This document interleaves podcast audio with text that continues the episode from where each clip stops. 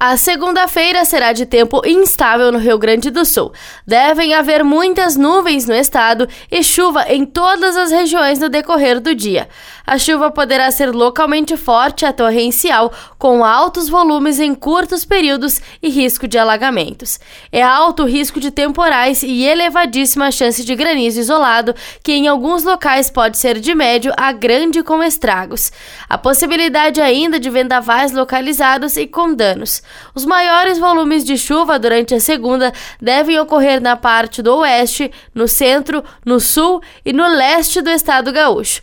Somente nesta segunda, a chuva pode acumular 50 a 100 milímetros, com marcas superiores em alguns pontos.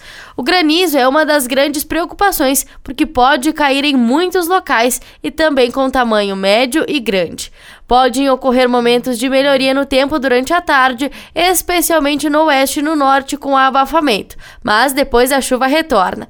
No geral, a temperatura pouco varia, como na capital, onde a segunda-feira chuvosa terá a mínima de 17 e a máxima de 22.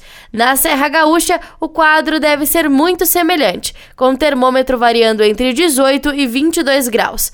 O tempo firma na maior parte do território gaúcho na quarta-feira, com o ingresso de uma massa de ar seco e frio. Da central de conteúdo do Grupo RS com o repórter Paula Bruneto.